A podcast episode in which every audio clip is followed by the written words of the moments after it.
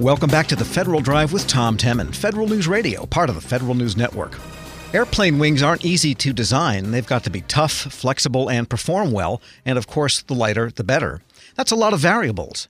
Now, NASA and a group of academic researchers is learning to use what they call a programmable material system to engineer these structures out of ultralight materials.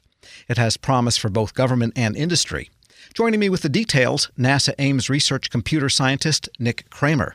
Nick, good to have you on. Great being here. I thought NASA did rockets. Why would airplane wings come under the NASA purview in the first place? So originally NASA came out of NACA, which was looking primarily towards aerospace applications, planes and things like that. And so we still have a full mission directorate that's focused on aerospace applications and maintaining sort of the U.S. interest in the aerospace industry. Tell me about this project. There are some government components, you, and some academics. And is the objective a new wing, or is it a process for designing new aerodynamic structures?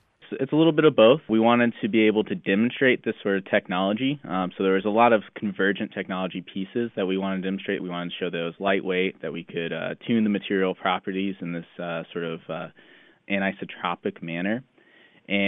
But in doing so, we're building up this sort of framework for us to be able to hopefully effectively design and build aircraft more efficiently in the future. And how is this different from traditional CAD or computer-aided design? Yeah, so it's a little bit different. It's more like building with Legos. In this case, what we're giving you is we initially started with a toolbox of parts, right? So we had something along the lines of 9 unique components, and we basically did the old dump it out on the table and let's make an aircraft out of this. And so you still use CAD, you do it in computer-aided design, but you're limited to this like individual set of parts. We love Legos as a comparison because, you know, you can build up a full, you know, house or a Chevy truck out of these individual Lego parts, and it will look very close to that. And we're just bringing sort of the performance aspect to it, and that's how, you know, that's how it's really different. Is we're building it up from this small components that we already have into the full structure. And these components exist as digital objects? Digital and physical objects. You design the parts sort of as their individual pieces initially, with sort of some general guidelines on how you need to do it. So we know we need to have flat pieces. We know we need to have these high-performance lattice structure pieces, these unit cells, which we call volumetric pixels, voxels. And so those were designed a priori, and then we brought them in into sort of this wireframe digital aspect and just sort of, you know, built them up and then went and physically built them up afterwards. Sure. And is the industry on the verge of a whole new way of approaching wing design? Because in some ways it hasn't really changed since the 1930s when they developed the internally sparred cellular wing structure, and they would just test it by running a bulldozer over it or a steamroller. Yeah, I think that's part of what we're shooting for here. Is, as you said, like we've really done this traditional sort of tube and wing design approach. NASA's, you know, invested time and effort into, you know, more unique approaches, blended wing bodies, BWBs, the X-48 in those cases, where the body and the wings are sort of integrated into one, and that's the sort of technological area that we're trying to enable using this approach. I once had to coach a group of grade schoolers to build a structure out of 16-inch size balsa wood sticks and to see how much weight it could bear before it broke. And when it broke, it had to release a ping pong ball. Maybe I could help on this project.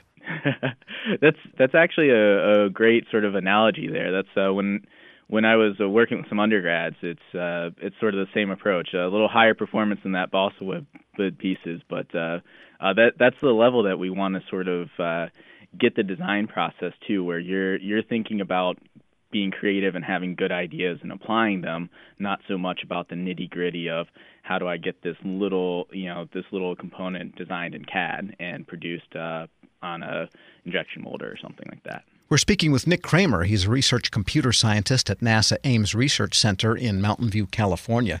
And tell us about the program, because you've got academic partners that are working with you, are they operating under grants from NASA? Yeah, so we had sort of this unique combination with all these. We had fellowship graduate students from these universities that were working with us. We had grants that were given to individual universities, and but we were able to sort of co-locate all of them, typically during summers. And it was sort of this fantastic experience for everyone involved, because you just got a lot of really smart, motivated people into a room, and it sort of popped out a lot of creative and new ideas. And give us a sense of the scale of what it is you're working on. I mean, could this process eventually be used by industry to design the next 737, the Ultramax or something like that? Or is it more for the drone-sized, maybe, in the surveillance type of aircraft? In general, for these sort of application spaces, the bigger the better, actually. So that's one of the great components, is that as things are designed right now, you want to be bigger to be more efficient. Our process sort of scales better to be bigger.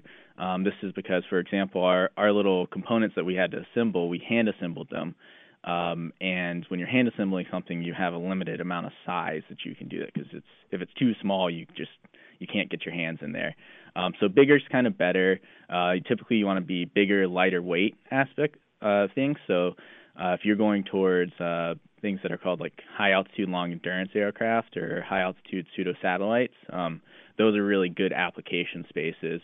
But we'd envision, maybe not the Boeing Max Ultra, but maybe the next generation, where it's a blended wing body or something like that, could be an application space. In a way, it's almost a return to the future, because the flying wing was a concept that was really popular in the 50s and 60s. Yeah, and somewhat even before that, the initial sort of historic gliders that were first created before the Wright brothers typically had that same sort of framework, and that's.